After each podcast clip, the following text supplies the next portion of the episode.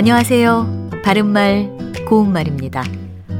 KBS 1텔레비전에서 방송되고 있는 우리말 겨루기에서 나왔던 문제를 짚어보겠습니다.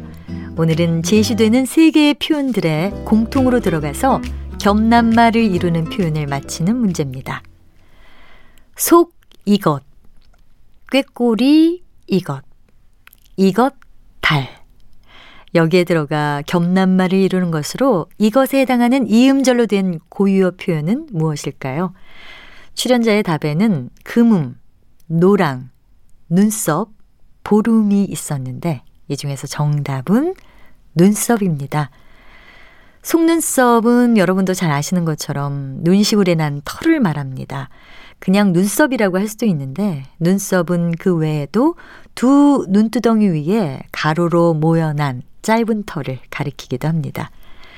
또 꾀꼬리 눈썹은 꾀꼬리라는 새의 노란 털 색깔을 연결해서 나온 표현으로 약간 노르스름한 빛을 띠는 눈썹을 뜻합니다.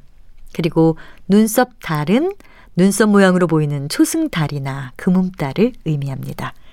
참고로 꾀꼬리란 말이 들어간 표현인 꾀꼬리 단풍은 노랗고 빨간 여러 빛깔의 단풍을 뜻하고요.